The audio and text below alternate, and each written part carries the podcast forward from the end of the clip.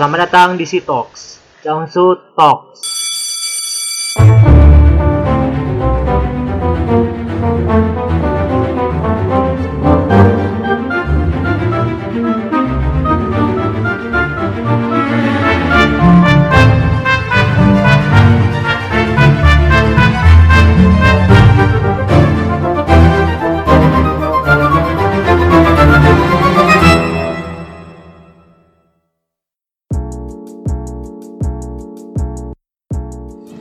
Selamat datang di Sitox, Chaunsut Talks. Ya, kembali lagi eh, bersama kita Chaunsut di mana Chaunsut ini merupakan media yang ngomongin segala hal ya. Dan memang eh, mungkin kita vakum udah lama eh, dari yang terakhir itu kita ngomongin film. Eh, tapi kita akhirnya bakal tayang lagi di sini Eh, dan isu yang kita bawa ini eh, mungkin bakal isu yang sangat menarik karena sangat mencerminkan keadaan sekarang di mana ngomongin makanan dan tanah-tanah yang mana sudah mulai tergerus kayak gitu. Eh, di sini kita akan bertemu dengan atau berbincang dengan kawan kami yang dari Faverta di mana dia juga pengusaha bisa dibilang itu dan bisa dibilang juga sebagai pemerhati eh, pertanian kayak gitu.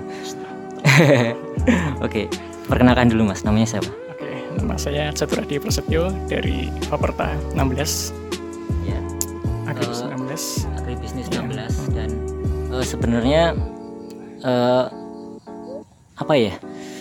Ini sih untuk ngomongin pertanian Masnya kan juga punya usaha gitu ya. Ini bisa dibilang usaha atau apa ya? Masnya Ya, mungkin Masnya bisa diceritakan. Ya, sebagai startup sih ya, jadi saya kan pertama kan apa ya, mikirnya kan saya pengen cari uang sendiri lah ya. Dari SMA saya udah mikir loh, ini saya mau ke mana, saya mau masuk ke fakultas apa, saya mau jadi apa. Saya kepikiran waktu itu emang saya pengen mandiri sih, pengen eh, nggak jadi karyawan, nggak jadi apa gitu kan maksudnya. Lebih pengen langsung eh, kena sama fisik apa yang saya kerjakan gitu loh. Kayak tanaman ya kan? Saya kan langsung kena dengan objeknya. Langsung uh, berhadapan dengan fisik tanaman itu sendiri.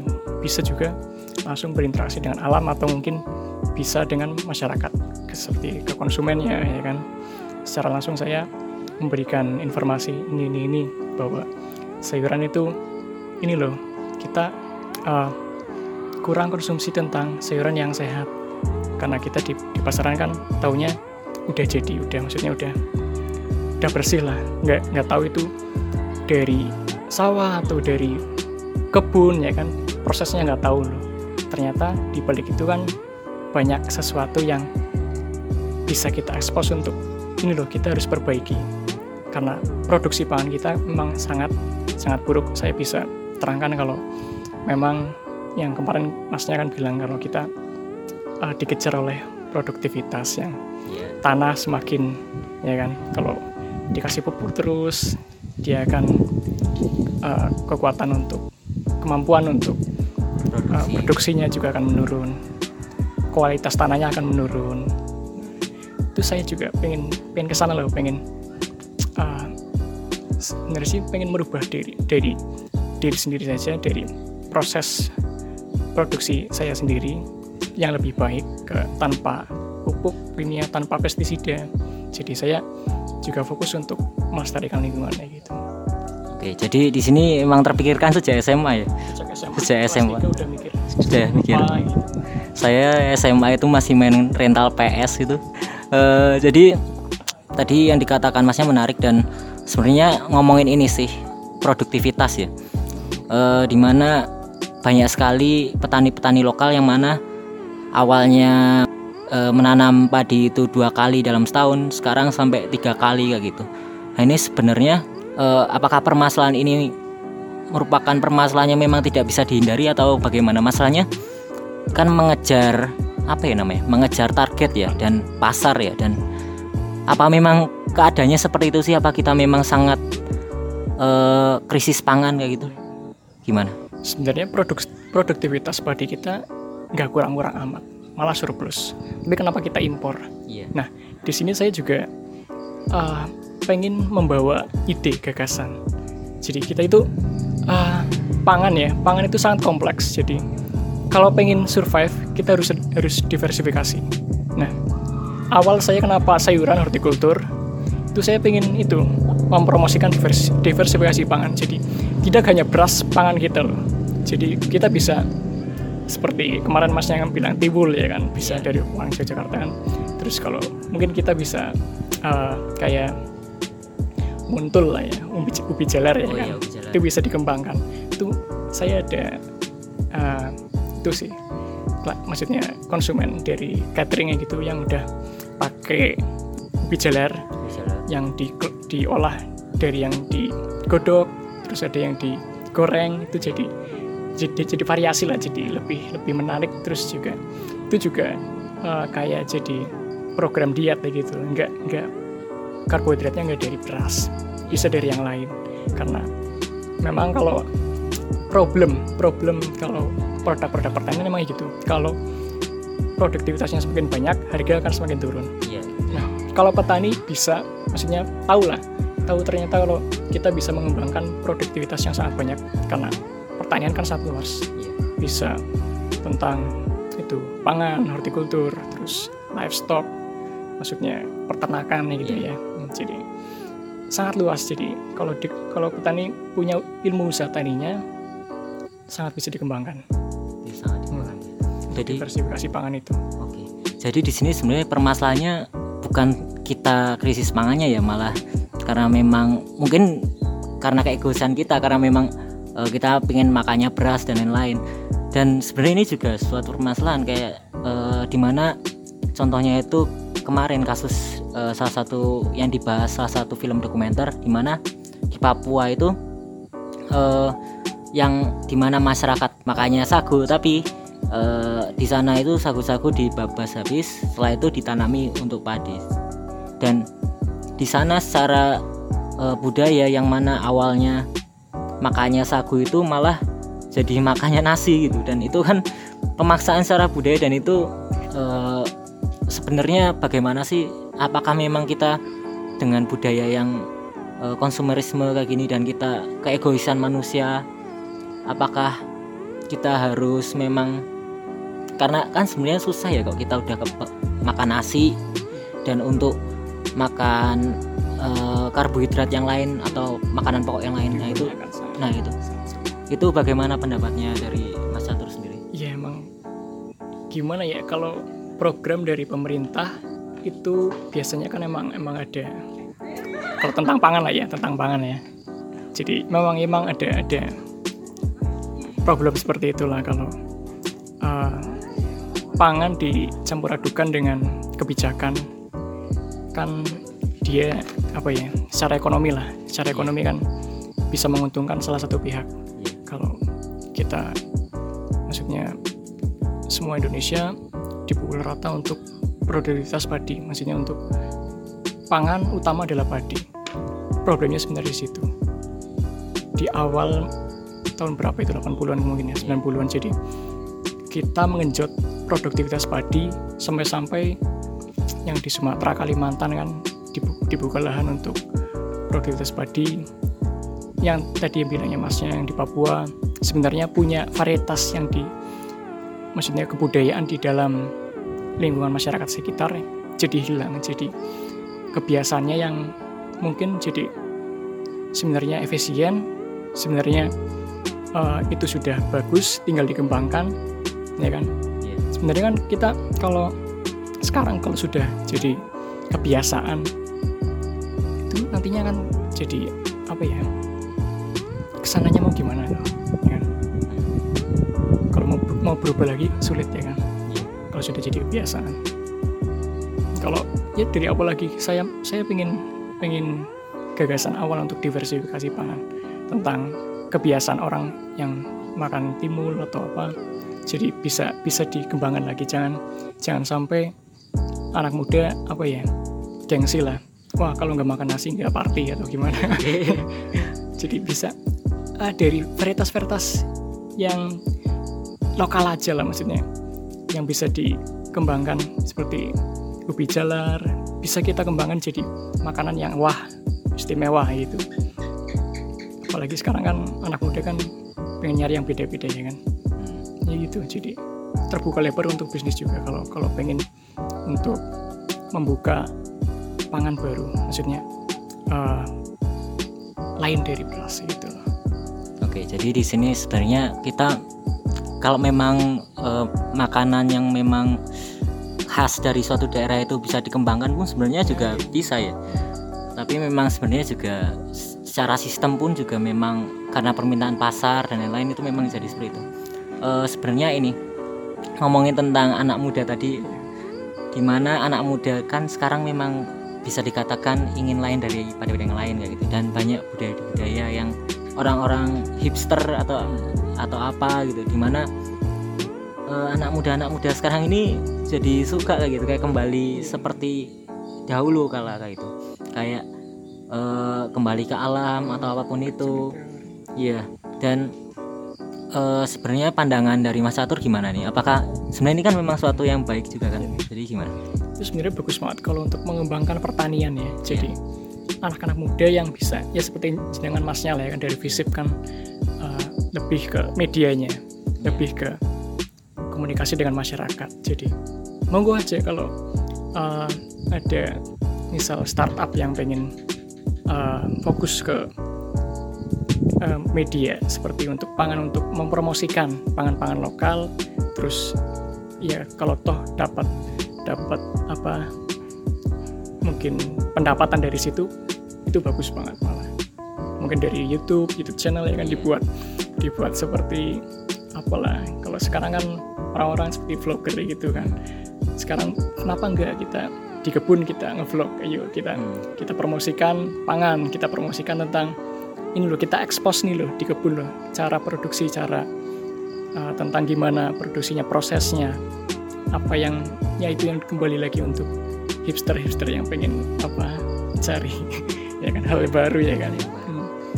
karena karena memang sebenarnya kalau dipikir lagi ya kok budayaan itu menurut aku juga gara-gara kejenuhan sih. Karena memang sekarang eh, kehidupan yang memang stagnan banget dan orang jenuh dengan hal itu dan pengen keluar dari itu. Makanya itu kan eh, di mana orang-orang dulu berbondong-bondong di mana anak muda ya khususnya dulu berbondong-bondong ke ibu kota mencari eh, suatu yang bisa dikatakan baru dari daerah-daerah yang lain kayak gitu eh, lebih modern dan lain-lain. Dan sekarang karena memang di kota-kota itu dengan keributan yang ada gitu maksudnya kamu aja kalau semisal lagi naik motor dengan jarak 5 km pun bisa jadi setengah jam atau satu jam nggak gitu. Dan karena itu sih juga memang menurut saya juga itu merupakan sebuah alasan sih kenapa kok budaya-budaya eh, seperti sekarang ini di mana back to nature dan lain-lain itu eh, ada lagi. Dan sebenarnya nah ini kita bakal masuk ke yang mungkin bakal lebih sempit tapi eh, juga menarik nih untuk perkotaan ya. Eh, di mana eh, lahan semakin sempit tetapi orang-orang ini juga ingin ala-ala back to nature gitu. Dan maka itu tumbuhlah yang namanya urban farming gitu kan. Nah sebenarnya eh, urban farming tuh gimana mas? Secara teknis atau apa pun itu? Sebenarnya kalau apa ya urban farming ya pertanian perkotaan. Ya kita itu cocok banget sama anak muda kalau pengen eksis ya kan? Iya. Jadi petani sekarang kan ya saya saya aja sendiri lah saya saya bilang ke diri saya sendiri saya juga nggak mau hidup di desa ya kan? Iya. Siapa yang mau Oke. hidup di desa? Nggak ada sinyal nggak ada apa ya kan? Oke. Siapa yang mau? Tapi mungkin satu dibanding satu juta mau lah ke desa lah Hmm, ya kan? Tapi ya itulah. Kalau di perkotaan urban farming kita langsung ketemu dengan konsumen. Iya. Harga jual lebih tinggi ya kan? Terus ya itu juga anak muda kan pengen uh, hal yang baru back to nature tadi kata ya mas masnya. Jadi bisa bisa nggak sih menghasilkan ya gitu kan? Iya, iya. perkataan yang sebenarnya utama kan bisa nggak sih menghasilkan Iya. ya kan? Karena memang sebenarnya kan eh, ngomongin pertanian ya itu kan sering dari kecil bahkan kamu jangan jadi ini Nah. jangan jadi apa apalagi orang Jawa di kok bisa PNS udah itu PNS aja. Itu patokan udah. Itu pakot patokan udah. Kalau udah di keluarga kumpul keluarga itu kamu kerjanya apa? Saya lagi nanam ini. Digituin lah maksudnya itu menjadi sesuatu yang yang buat kita jadi tidak mau Hmm. terjun ke situ kayak itu dan sebenarnya ini sih eh, pandangan sebenarnya nah itu sih untuk ngomongin tentang ekonomi secara ekonomi itu bisa menghasilkan atau tidak. Dan eh, jawaban ini bisa dipakai untuk membantah perkataan-perkataan eh, saudara kita atau apa pun itu. Ya sekarang lah zaman udah berubah. Tapi secara kita makan lah ya. Makan kita harus pakai pakai dari alam ya kan? Iya. dari kebun dari mungkin hidroponik atau apa mungkin seperti itu. Jadi pangan nggak mungkin surut lah ya. Tapi kalau kita bisa uh, istilahnya tahu cara memasarkan yang lebih bagus Hmm. pasti itu bisa menjadi pendapatan yang tinggi ya kan. Hmm. kembali ke maksudnya dari dasarnya ya kan kalau urban farming itu cocoknya apa hortikultur Iya. ya kan hortikultur berarti kita harus uh, masyarakat kita harus harus informasikan nih kalau uh, sayuran bisa menjadi program diet kita maksudnya Hmm. menjadi uh, balance lah untuk untuk hidup balance mau gimana ya kan? Jadi tapi di masyarakat kan mikirnya kalau sayuran hijau saat ini banyak memakai pestisida atau Iya. apa apa jadi uh, mungkin di sini kita harus mengedukasi masih bukan mengedukasi tapi informasikan kalau kita lihat dulu uh, sa- asal-asal dari sayurannya. Kalau bisa ya kan? Iya. jadi kalau kalau nggak bisa kita lihat ini sayurannya ada label-labelnya gini ada organik atau pesticide Iya. pesticide free ya. Jadi mungkin kalau kalau kita tahu langsung ke petaninya kita bisa tahu nih ternyata petani nggak pakai pestisida ya kan. Tapi kalau nggak tahu petaninya siapa nggak nggak nggak tahu di mana diproduksinya ya kan. Kita lihat bersih nggak? Kalau bersih kita, kita harus pertanyakan ada labelnya nggak? Kalau nggak ada labelnya yuk ini berarti pakai pestisida ya kan. Ya kita informasikan lagi kalau kita butuh konsumsi sayuran yang balance yang seimbang. Hmm. jadi mungkin kalau orang mikirnya "Ah, lah sayuran daun banyak pestisidanya mending nggak usah makan. Itu kesalahan bisa menyebabkan petani kita kacau ya kan? Jadi kita bareng-bareng lah sama jenengan kan dari visip untuk lebih lebih bisa dalam medianya dalam menyampaikan ke masyarakat. Itu jadi peluang bisnis juga mas. Jadi masnya untuk ke medianya untuk ya gitu untuk menghasilkan pendapatan dari situ ya kan Iya. anak muda kan tahu cara menghasilkan uang dari situ Iya. Apalagi eh, sekarang mulai banyak startup startup gitu ya kayak semisal eh, mungkin kalau di Purwokerto itu becer atau apa pun itu. Eh, sama ini sebenarnya tadi yang diomongin itu kan sebenarnya eh, ngomongin tentang bagaimana kita mengenali makanan kita ya. Itu kan kayak slogan eat lokal atau apa pun itu. Sebenarnya memang eh, slogan-slogan itu memang bukan suatu yang bukan hanya bukan hanya untuk gaya-gayaan aja ya sebenarnya. Dan seberapa pentingkah kita memakan produk-produk lokal ini? Sebenarnya seberapa penting gitu? Ya pakailah produk-produk Indonesia itu iklannya. Ya itu nggak hanya ya emang kalau kita fokus ke maksudnya kita dukung nih produk-produk lokal siapa yang terangkat petani lokal. Petani lokal juga. UKM UKM lokal juga. Iya. kalau UKM lokal meningkat petani meningkat konsumsi mereka akan meningkat. Konsumsi berarti apa? Membeli barang-barang. Iya. barang produk apa-apa. Kalau mereka meningkat produksi meningkat. Tapi itu ka- kalau lokal ya kalau kalau kalau secara lokal baik kita saling mendukung Hmm. ekonomi kita akan meningkat. Iya. secara secara masyarakat ya.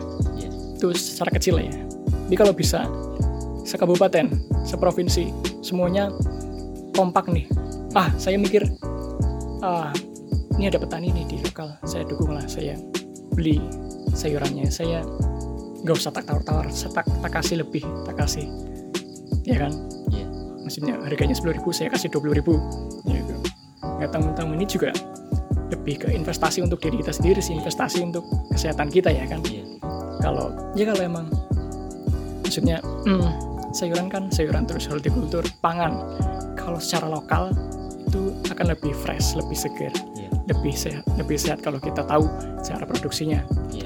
kalau itu tanpa pestisida Mak- maksudnya lebih dengan cara-cara yang ekologikal ya yang Iya. lebih ke self environment ya gitu ya gitu emang kalau kita bisa ke sana ya kan kita bisa kompak kita masnya lagi bisa dari dari media-media itu YouTube ya kita kita kasih ini loh edukasi ini tentang tentang hal ini tentang kita ekspos pangan ini.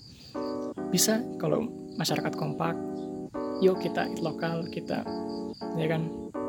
Ekonomi kita akan meningkat juga. Meningkat. Hmm. dan tentu juga regulasi dari pemerintah itu sendiri ya karena memang eh, sekarang juga banyak bahan-bahan pakan yang memang sebenarnya di Indonesia ada tapi justru import kayak gitu sebenarnya memang eh, sebelumnya kita pernah ngobrol ya mas kayak ngomongin tentang eh, di situ kita ngomongin tentang kedelai di mana kedelai itu kebanyakan kalau di Indonesia itu juga dari import dari Amerika kayak gitu dan eh, di mana kedelainya itu merupakan varietas yang memang bisa dikatakan hutan ya Hmm.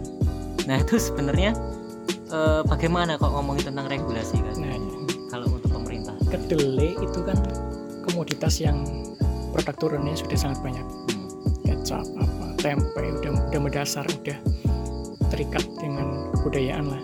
Itu sangat sulit kalau kalau kita mau merubah ke sana karena dari awalnya emang kita udah kalah karena kita nggak nggak bisa di Indonesia untuk produksi kedelai itu nggak bisa. Kedelai butuh 14 jam penyinaran Indonesia hanya 12 jam. Kita kita nggak bisa produktivitas lebih tinggi dibanding negara-negara lain maka dari itu yaitu dari secara ekonomi aja kita udah kalah. Kita udah dijejali dengan ekonomi dari liberal negara-negara liberal ya kan? Iya.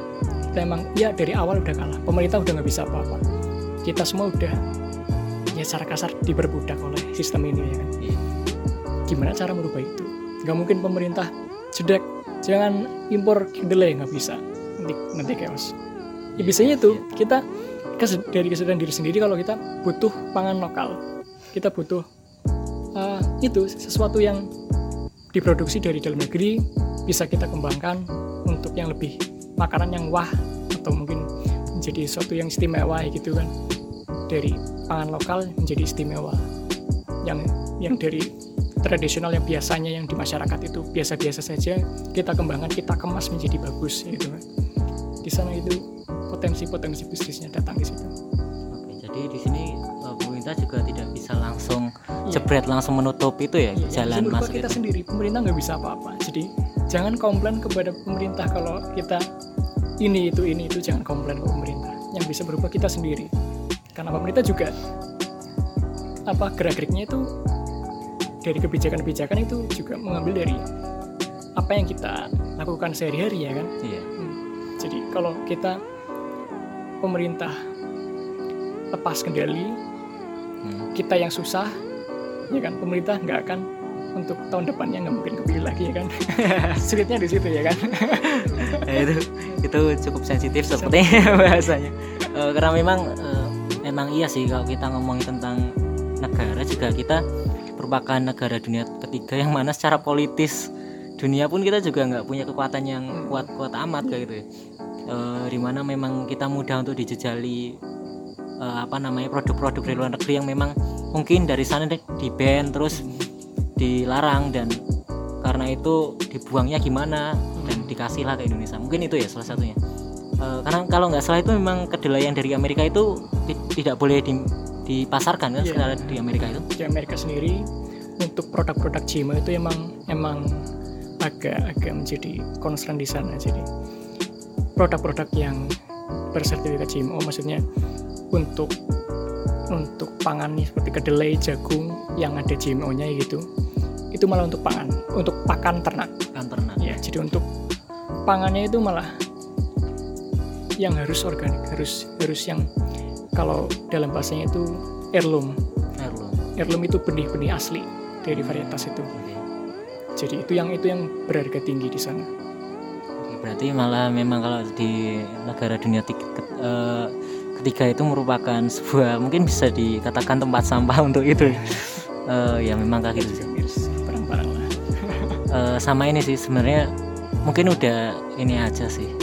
Eh, kayaknya udah cukup banyak diomongin dari tadi kayak gitu. Eh, mungkin sebenarnya memang untuk memperbaiki pertanian yang ada di Indonesia ini dari permasalahan tanah eh, dan banyak orang-orang petani yang tidak memiliki tanah dan lain-lain itu sebenarnya memang dari kitanya juga ya untuk menghargai itu. Contohnya ya kalau makan ya makan yang lokal kayak gitu di mana beli dari petani-petani lokal.